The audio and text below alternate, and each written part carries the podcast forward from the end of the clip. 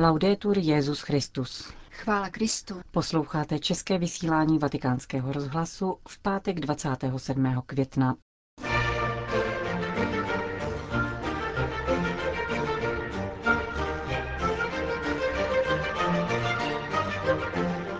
Ať se z víry nestává ideologie a z lásky filantropie, vyzval Petrův nástupce Orionisty.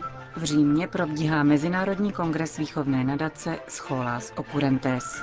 Kardinál státní sekretář Pietro Parolin zakončil oslavy 500. výročí narození svatého Filipa Neriho. Od mikrofonu přejí příjemný poslech Jana Gruberová a Johana Bronková.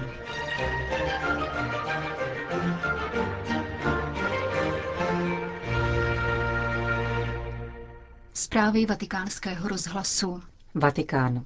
V závěru generální kapituly malého díla Boží prozřetelnosti přijal dnes papež František následovníky jeho zakladatele, italského světce Dona Luigiho Oriona. Členové kongregace synů Boží prozřetelnosti, zvaní Orionisté, jsou dnes v téměř tisícovém počtu přítomní ve 30 zemích světa. Spolu s ženskou větví, kongregací malých sester, misionářek milosrdné lásky, sekulárním institutem a obláty Dona Oriona čítá celé dílo přes 2000 členů. Jeho novým představeným a 8. následovníkem zakladatele se stal 52letý Brazilec, otec Tarcízio Vieira. Petrův nástupce ve své promluvě vyšel z tématu generální kapituly služebníci Kristovi a služebníci chudých. Zásadní je neustále udržovat v jednotě tyto dva rozměry vašeho osobního a apoštolského života. Byli jste povoláni a posvěceni Bohem, abyste zůstávali s Ježíšem a sloužili mu v chudých lidech, vyděděných společností. V nich se dotýkáte Kristova těla a sloužíte mu a zároveň můžete růst v jednotě s ním. Bděte, aby se z víry nestávala ideologie a z milosrdné lásky pouhá filantropie. V dnešní době vyžaduje hlásání evangelia kromě velké lásky k Pánu také výjimečnou podnikavost, pokračoval papež František. Dozvěděl jsem se, že ještě za života Dona Oriona vám říkali běžící kněží, protože vás vídali neustále v pohybu mezi lidmi s krokem člověka, který spěchá. Amor est in via, připomínal svatý Bernard. Láska je stále na cestě, stále v pohybu. Spolu s Donem Orionem vás tedy vybízím, abyste nezůstali uzavřeni ve svém prostředí, nýbrž vycházeli ven.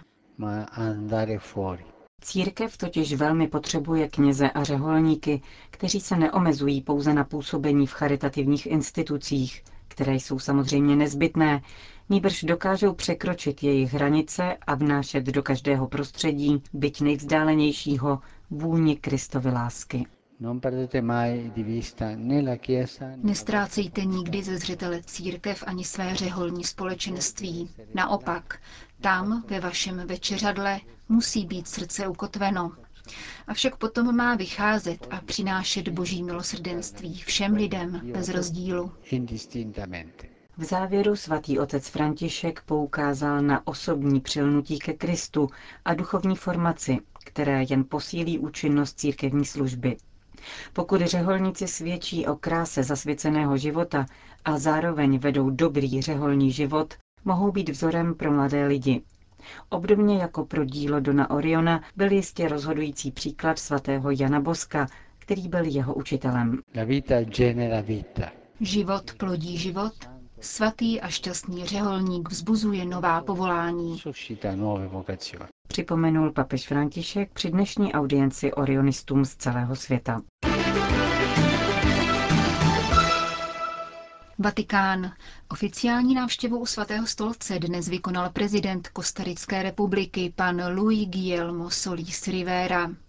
Při srdečném setkání s papežem Františkem ocenil přínos katolické církve na poli vzdělávání, zdravotnictví, charitativní péče a podpory lidských i duchovních hodnot. Obě strany také ocenily dobré vzájemné vztahy, čteme v prohlášení tiskového střediska Svatého stolce. Dalším tématem hovoru byly některé otázky společného zájmu, ku příkladu obrana lidského života, stejně jako aktuální problematika, zejména otázky migrace a obchodování s drogami. Petrův nástupce hovořil s kostarickým prezidentem také o regionální a mezinárodní politické situaci, uzavírá vatikánské tiskové sdělení. Vatikán. S láskou vzpomínám na drahého bratra, který svým dlouhým a plodným životem radostně dosvědčoval evangelium a poddajně sloužil církvi. Píše papež František v kondolenci, kterou dnes zaslal bergamskému biskupovi monsignoru Beskimu v souvislosti s včerejším odchodem kardinála Lorise Capovilly. Někdejší osobní sekretář Jana 23. zemřel ve věku 100 let v lombardském městečku Soto il Monte, rodišti papeže Ronkaliho, který se sem vracel na letní byt v době svého působení na apoštolské nunciatuře v Bulharsku. Právě v Roncaliho rezidenci Kamaitino, dnešním muzeu, se v těchto hodinách věřící loučí s milovaným a moudrým pastýřem, jak napsal místní tisk. Datum pohřbu dosud nebylo stanoveno. Papež František v soustrastném telegramu nicméně nepřipomíná pouze Capovillovu věrnou službu po boku svatého papeže, jehož odkaz a paměť po celý život šířil a uchovával. Petrův nástupce poukazuje rovněž na biskupskou službu Lorise Capovilly v diecézi Vasto a v Loretu, která se vždy nesla ve znamení neochvějné věrnosti druhému Vatikánskému koncilu. Byl vždy pastýřem cele oddaným dobru kněží a všech věřících, uzavírá papež František kondolenci do Bergama. Svatý otec se zesnulým kardinálem naposledy telefonicky mluvil 10 dní před jeho smrtí, 16. května. Ačkoliv mu kardinál Capovilla již nemohl odpovědět, ztratil totiž hlas na podzim minulého roku, podle svědků se jeho tvář rozjasnila ve snaze vyjádřit dík. Jak dříve opakovaně prohlásil, v papeži Františkovi totiž spatřoval rysy svého dobrého papeže Jana. Vatikán. 400 účastníků ze 190 zemí, 3 dny jednání v Papežské akademii věd, Papežské univerzitě Lumsa a Vatikánské nové synodní aule. To jsou čísla 6. mezinárodního kongresu vzdělávací nadace Scholas Occurrentes, který dnes začal ve Vatikánu. Konferenci v neděli odpoledne slavnostně uzavře papež František, který má podle předběžného vyjádření organizátorů vyhlásit jednu dobrou zprávu. Zároveň od účastníků kongresu přijme závěrečný dokument třídenního jednání, který nastíní výchovnou smlouvu navrhovanou nadací Scholas. Vzdělávací síť vznikla v Argentině před více než 15 lety z podnětu arcibiskupa Bergoglia, vysvětluje její zakladatel a ředitel José María del Corral. Scholas se zrodila po první zkušenosti spolupráce mezi studenty katolických, židovských a muslimských škol. Tito mladí lidé začali společně promýšlet projekty, kterými chtěli řešit krizi v Argentíně. Učil je tedy reálný život, rodinné a kulturní prostředí. Arcibiskup Bergoglio tehdy zjistil, že mladí lidé jsou schopni společného projektu, navzdory tomu, že se dospělí hádají a demonstrují v ulicích. Je tedy zřejmé, že nejhlubší změny nastanou zásluhou mladých lidí, prohlásil. Není pravda, že jsou lhostejní, jak se o nich tvrdí. Když se pak stal papežem, uvědomil si, že krize vzdělání se netýká pouze Latinské Ameriky, nýbrž je celosvětová. Proto si nás znovu zavolal 13. srpna 2013 sem do Vatikánu, odkud vzešla první výzva Scholas Occurrentes.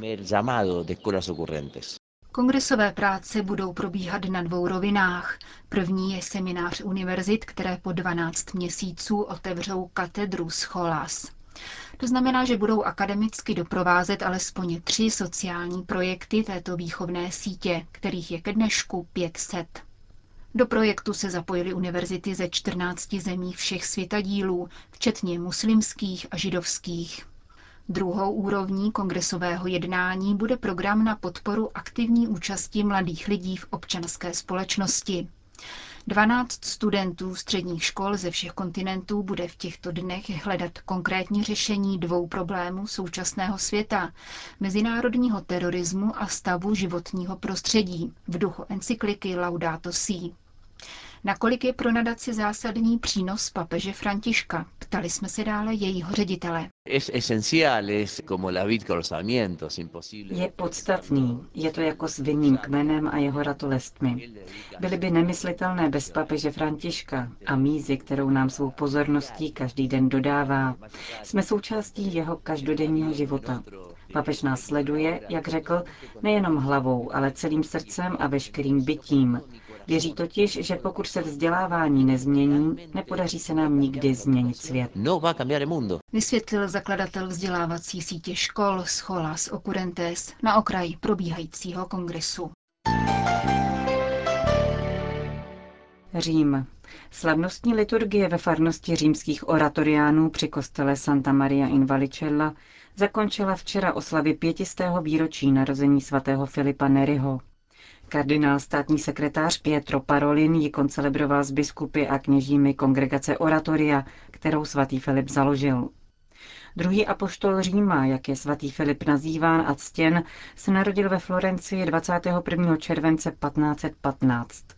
Kardinál Parolin mluvil ve své homílii o veselí a nakažlivé radosti, spojovanými s Filipovou postavou. Jeho radost byla plodem setkání s Kristem a jeho poselstvím spásy, řekl.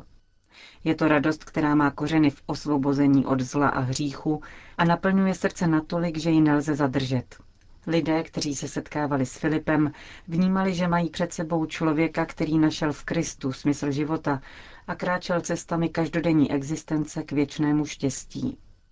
V našem světě poznamenaném egoismem, smutkem a úzkostí je to nadmíru aktuální poselství, dodal kardinál Parolin. Poselství, o němž papež František mluví také ve své apoštolské exhortaci Evangelii Gaudium. Svatý Filip říkal, že vnitřní křesťanské veselí je božím darem, který má původ v čistém svědomí. Nestačí k němu žoviální charakter. Je to veselí, které vybízí člověka, aby hleděl na svět božíma očima. Neinterpretoval věci pouze v horizontálním smyslu, ale umísťoval je do širšího plánu spásy. Filip se stal pravým apoštolem, někdy i nepohodlným. Hlásal lásku a boží milosrdenství těm, kdo žili v hříchu a v naprostém zoufalství. Přicházel mezi ty, kdo vůbec nepočítali s tím, že by vykoupení bylo možností v jejich dosahu. Ačkoliv nemohl změnit osud tisíců bědných lidí, jeho svědectví jej činilo natolik důvěryhodným, že v něm celý Řím uznal svého dobrodince, řekl mimo jiné kardinál Parolin ve své homílii při uzavření jubilejního roku svatého Filipa Neriho.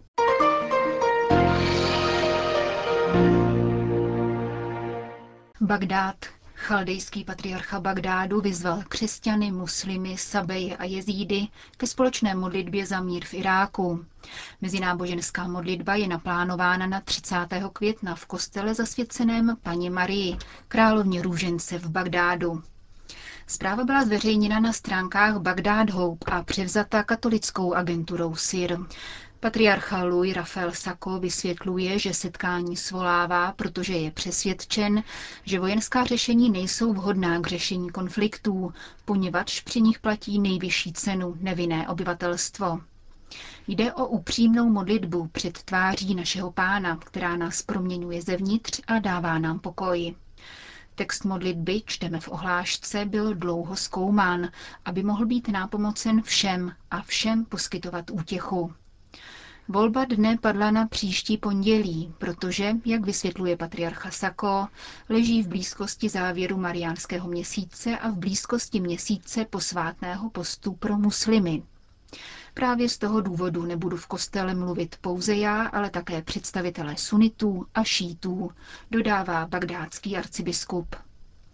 Modlitby se zúčastní rovněž diplomaté. Jak upřesňuje patriarcha, členové vlády nebyli pozváni z toho důvodu, že je vždy doprovázejí stráže a vojáci.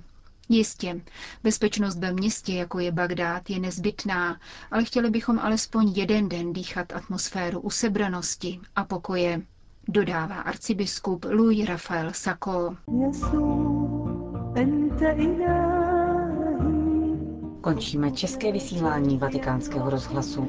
Chvála Kristu. Laudetur Jesus Christus.